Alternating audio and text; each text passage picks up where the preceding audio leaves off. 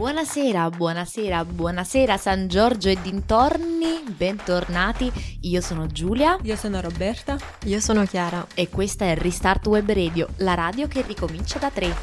Buonasera, bentornati o benvenuti se non ci avete ascoltato nella puntata zero. Questa è la prima puntata effettiva. Uh, come state? Ragazze, come state? Abbastanza bene, emozionata per questa prima puntata. Uh-huh. Sì, esatto, anch'io sono molto emozionata. Anch'io sono un po' emozionata, siamo tutte. Ah, voi come state? Fatecelo sapere, ma dove ce lo potete far sapere? Noi siamo su Facebook e su Instagram, siamo Restart Web Radio, mentre invece abbiamo il nostro sito che è, vai Roberta, www.radiorestart.it e poi abbiamo la nostra mail se non volete scriverci cose misere come un commento. La nostra mail è radiorestart.sangiorgio.gmail.com Perfetto, questi sono i nostri contatti. Raccontateci com'è andata le vostre due settimane. Cominciamo questa puntata.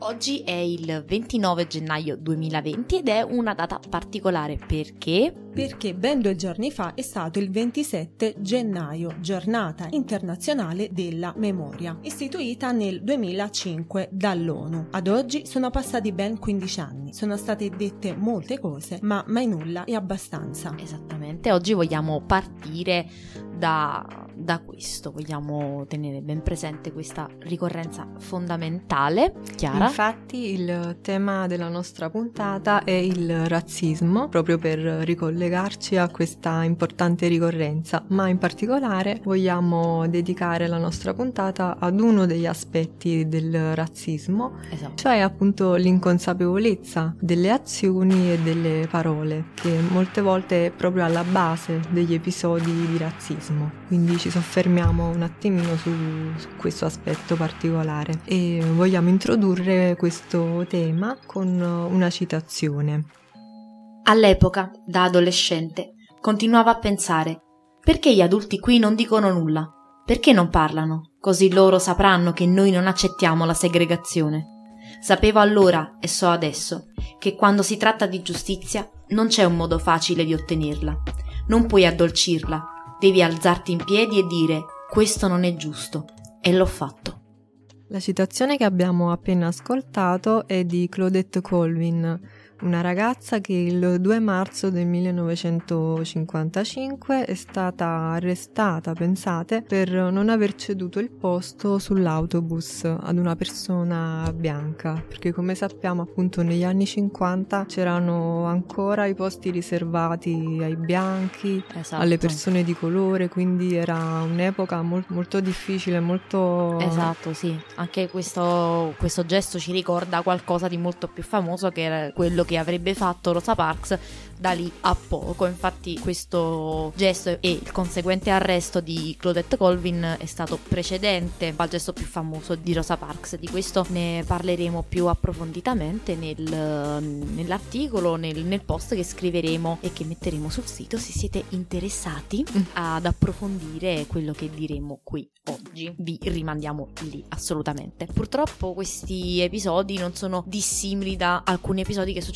tuttora. Sì, infatti ci sono delle notizie molto recenti di altri episodi di razzismo che si sono verificati proprio sui mezzi pubblici, come, come allora successe a Claudette Colvin. In particolare ne ricordiamo due, uno avvenuto a Genova e un altro ad Alessandria a novembre del 2019, quindi recentissimi. Sì. E in entrambi i casi eh, delle persone adulte, quindi signore di 50-60 anni, hanno in qualche modo infastidito offeso eh, dei bambini di colore, quindi rifiutandosi di sedersi accanto a loro. Quindi diciamo un gesto ancora più agghiacciante se si pensa che è nei confronti di un bambino. No, infatti, assolutamente. E proprio dai bambini, dai ragazzi cerchiamo di ripartire e per questo così introduciamo la nostra fantastica e eccezionale rubrica di attualità che ristartiamo da e ce ne parla sempre Chiara. Sì, allora infatti ricominciamo assolutamente con una nota più positiva. Ricominciamo da, dai ragazzi, dai bambini, ma soprattutto anche da Liliana Segre, che in occasione della, della giornata della memoria si è collegata in videoconferenza dal Teatro degli Arcimboldi di Milano con 2000 studenti delle scuole italiane per ricordare ancora una volta la sua testimonianza come, come deportata. Infatti lo ricordiamo ancora una volta anche noi, Liliana Segre è tra i 25 bambini sotto i 14 anni ad essere sopravvissuta all'olocausto. Quindi una testimonianza importantissima, quindi. Sì, assolutamente, perché comunque le scuole devono essere un motore di cambiamento, appunto, per evitare che si verifichino altri episodi di razzismo, di discriminazione, bisogna puntare molto sulla sensibilizzazione dei giovani, ma purtroppo non hanno evidentemente un esempio positivo da parte degli adulti, se soltanto pensiamo a un fatto recentissimo che riguarda proprio Segre, che come ben sappiamo è stata nominata senatrice a vita da Mattarella nel 2018 e come primo atto legislativo ha proposto l'istituzione di una commissione parlamentare di indirizzo e controllo sui fenomeni di intolleranza, razzismo, antisemitismo, istigazione all'odio e alla violenza. Anche Quindi... in seguito a tutti gli episodi di eh, odio e violenza online che a lei stessa ha subito. Sì, esatto, a tal punto da eh, richiedere la presenza di una scorta. Il 30 ottobre 2019 il Senato ha approvato la mozione della senatrice Liliana Segre. Il fatto grave però è che ai 151 voti favorevoli si affiancano 90, 98 astensioni. Facciami. Eh, che appunto si tratta dei partiti Lega, Forza Italia e Fratelli d'Italia. Quindi un forte astensionismo da parte della destra. Quindi è come dire non ti stiamo assolutamente considerando praticamente. Sì, in effetti invece di dare per scontato certi valori, delle pensare cose, che ci sono sì. delle persone che si astengono da un voto così, così importante, così palese, lascia un attimo da riflettere. Sì, comunque è un dato importante e soprattutto lancia un messaggio, probabilmente. Mm. Sì. sì, si preferisce il silenzio, non parlare, che forse è anche peggio di parlare. Esattamente, che comunque quando parlano, insomma, non è che... Però non entriamo Queste nei... sono altre cose, esatto. dettagli esatto. che tralasciamo. Esattamente. Invece, parlando di parlare, non parlare e delle proprie azioni e dei ragazzi soprattutto, ci è tornato in mente un episodio che è successo qualche mese fa, sempre intorno a proprio a quella data, intorno a fine ottobre. Penso che eh, ricorderete tutti quello che è successo a Lucca Comics and Games. Per chi non lo sapesse, eh, il Lucca Comics è uno degli eventi più importanti a livello europeo e anzi mondiale, una delle fiere del, del fumetto fumetto e dei giochi, o comunque a tema nerd, più importanti a livello mondiale, appunto. E proprio in questa occasione, proprio quest'anno, è successo, insomma, si è creato un precedente. È successo che due ragazzi sono arrivati alla fiera travestiti da nazisti. In queste occasioni, eh, spesso le persone che partecipano si travestono dai fanno i cosplay, chi non lo sapesse, si dice così, dei fanno i cosplay, dicevo, dei loro personaggi eh, preferiti, che siano di film fumetti, eh, anime, insomma, uh, giochi, videogiochi si travestono da questi personaggi. Questi due ragazzi sono travestiti da nazisti. Ora, che cosa è successo? Naturalmente c'è stato dello scalpore in questo evento. I ragazzi uh, non hanno dato spiegazioni, non hanno avuto occasione di uh, dare spiegazioni di questa cosa. Si sono defilati, insomma, si sono mm. dileguati senza che nessuno potesse effettivamente aprire un dialogo. Cosa che era auspicabile perché noi in effetti non sappiamo i motivi che hanno spinto questi ragazzi a fare questa cosa. E ovviamente qui si apre un, un, dibattito lasciato da questo vuoto. Ci sono varie possibilità. O effettivamente questi ragazzi erano nazisti e hanno deciso di far sapere questa cosa al pubblico, del, al pubblico di Lucca, cosa che io tenderei a escludere perché non so ragazzi, non so voi, ma io non, no, spero sempre negli unicorni e negli arcobaleni. io mm, credo che si sia trattato di un atto di provocazione. Volevano lanciare un messaggio messaggio forte, ma non non ci sono riusciti perché poi in fin dei conti sono scappati, hanno preferito andare via, non dare delle spiegazioni.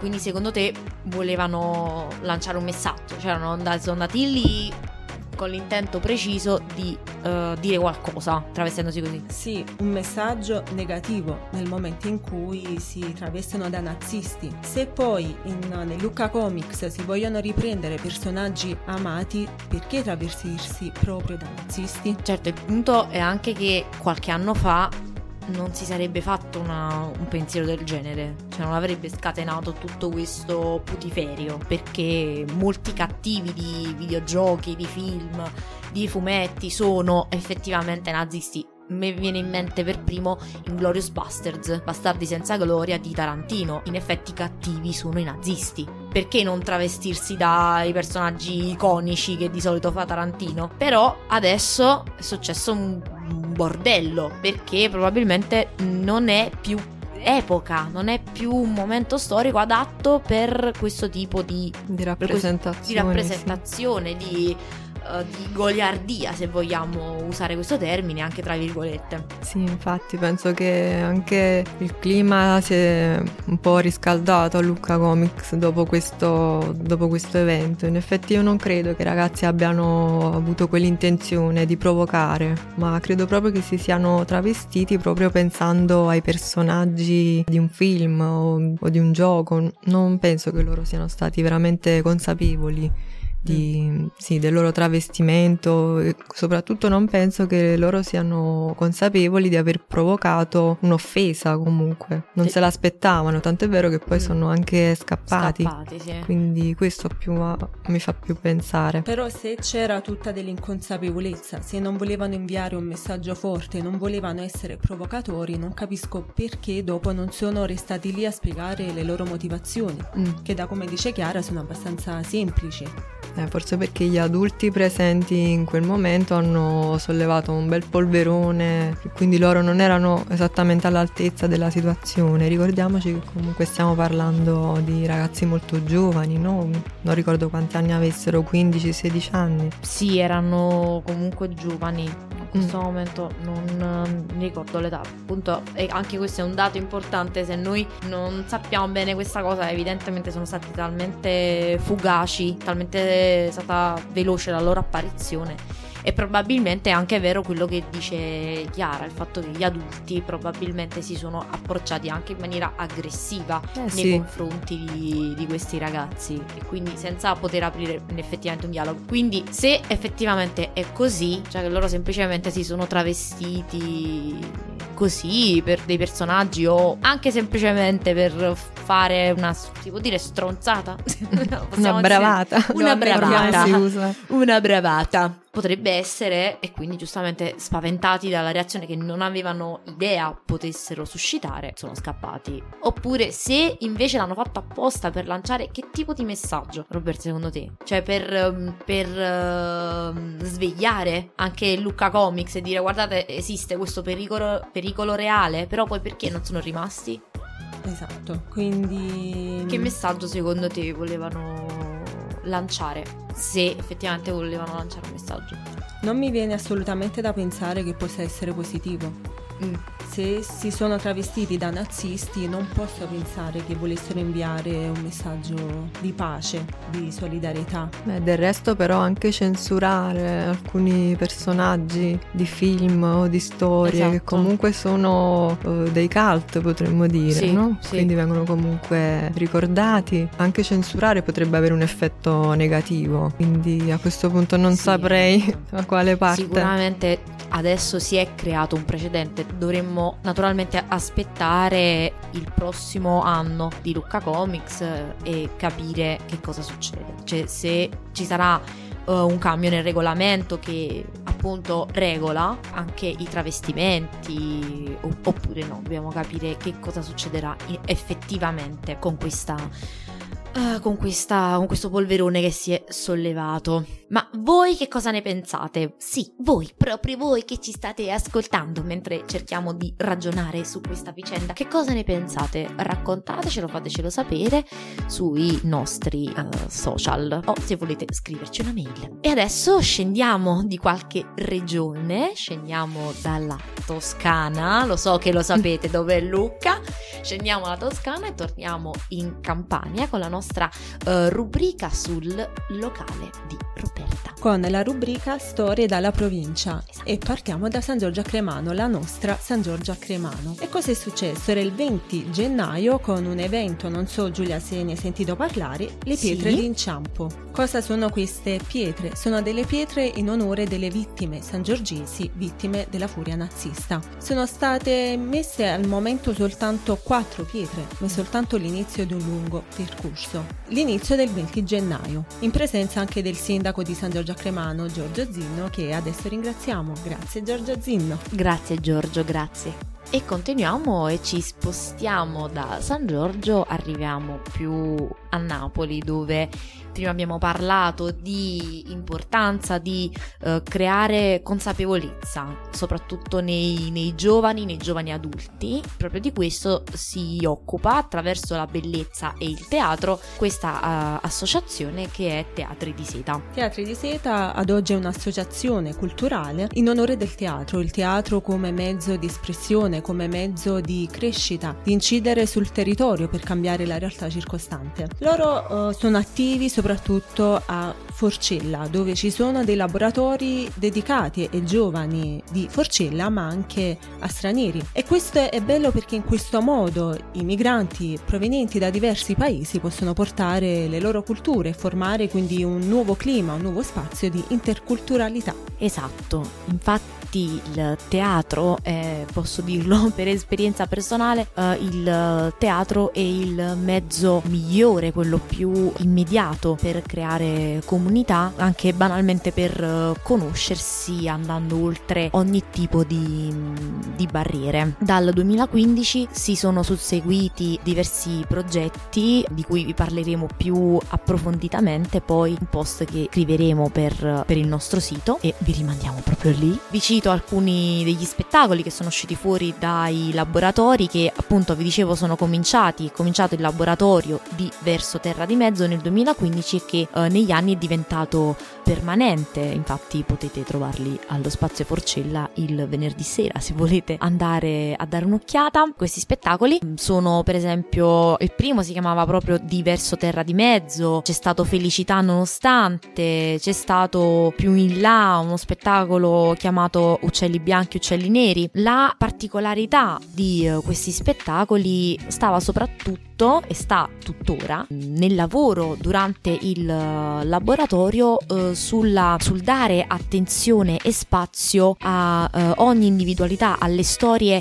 personali che i partecipanti hanno portato e portano tuttora. Eh, infatti c'erano dei, uh, dei pezzi che venivano proprio recitati in lingue diverse, come un pezzo di diverso terra di mezzo, c'erano delle ninnananne in uh, diverse lingue, era un momento molto bello se posso dirlo. Si viene a creare il massimo dell'integrazione, questo scambio di, uh, di storie che rende il lavoro molto, molto intenso per chi lo guarda e per chi vi partecipa.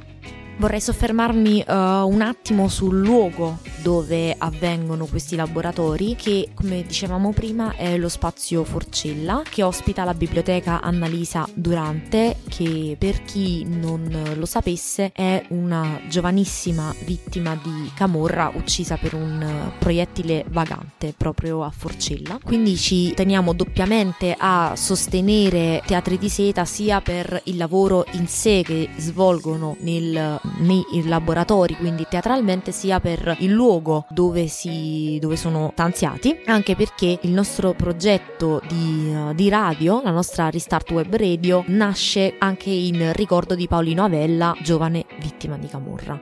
Per questi due motivi uh, sosteniamo Teatri di Seta. Costola di questo laboratorio è un altro progetto al quale eh, Teatri di Seta collabora con altre realtà culturali e teatrali sempre nello spazio Forcella che è Transit, è un progetto di formazione prettamente teatrale, attoriale, quindi è dedicato proprio agli aspiranti attori, ma che ha ovviamente un occhio per l'interculturalità, infatti a un certo punto durante l'anno il laboratorio permanente e i ragazzi allievi di Transit si, si incontreranno, faranno un po' di, un po' di lavoro insieme. Ma eh, adesso ci stacchiamo da questa altezza uh, teatrale e ci immergiamo invece nella rubrica di, uh, di Roberta sul detto, il nostro comrichia e quindi scendiamo proprio nei meandri, nelle radici della nostra cultura. Il detto di oggi non sarà napoletano, data la portata del tema, privilegiamo l'italiano. Far qualcosa con la testa del sacco. Cosa significa? Cioè far qualcosa alla cieca, agire senza cognizione di causa. Mm. Un'immagine che mi ha colpito sin da subito. Ho immaginato subito delle persone camminare per San Giorgio con un sacco in testa. Ah, bene. Mi Ci ho sembra... provato anche io e cosa succede? Non vedi nulla e non senti, senti poco. Sbatti Quindi... contro un palo tendenzialmente. Esatto, potrei... Se io adesso inizio a camminare nella mia sede della radio dal polifunzionale con un sacco in testa, oltre a pensare che non sto bene con la testa, ma... potrei farmi male, potrei far male a qualcuno. Esatto, sì. E cosa succede quindi quando agiamo senza consapevolezza? Facciamo proprio questo, possiamo far del male a noi stessi, ma possiamo far del male anche ad altre persone senza accorgercene e dunque dopo senza neanche chiedere scusa, senza capire esatto, quanto sì. abbiamo fatto. Esatto, è vero. E poi perché dovresti camminare con un sacco sulla Chissà. testa? Insomma. Sicuramente non siete stati voi a mettermi questo sacco, quindi non è un atto di violenza, sono io che decido di comportarmi in questo modo. Assurdo. Più tardi metteremo un sacco sulla testa di Roberta e vediamo che cosa succede. Vi facciamo sapere, restate... Se potete, salvatemi. restate aggiornati, vi daremo, vi daremo aggiornamenti su questo. E dopo aver avuto questa immagine meravigliosa di Roberta con un sacco in testa, che gira per San Giorgio, San Giorgio dintorni se riesce naturalmente a uscire dalla sede. Uh, un po' invece difficile. è un po' difficile, esatto, che perché ci sono vari labirinti qui. Ripartiamo, ci avviamo verso la conclusione con la rubrica di Chiara, la nostra fesseria caffè, e lei ci racconta la fesseria della giornata. Esattamente, allora in effetti questa rubrica è dedicata appunto alle fake news, ma in questo caso devo dire che non sono riuscita a trovare proprio una fake news sul razzismo, cioè io sarei stata felicissima eh, di smentire delle notizie che riguardano episodi di razzismo, di discriminazione, invece purtroppo devo deludervi, ma questi episodi sono tutti veri.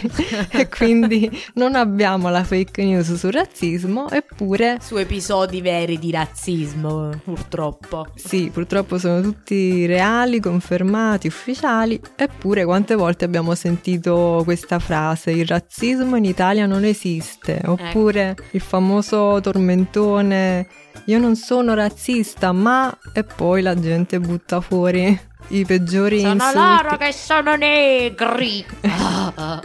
Beh, quindi insomma escono fuori dei commenti, delle frasi oscene quindi nonostante la gente continui a pensare ciò, cioè che in Italia non c'è razzismo, i dati purtroppo ci smentiscono. Esatto. A partire soprattutto dal... Come se non lo facessero le notizie che abbiamo dato già precedentemente. Sì, sì, io voglio mettere ancora...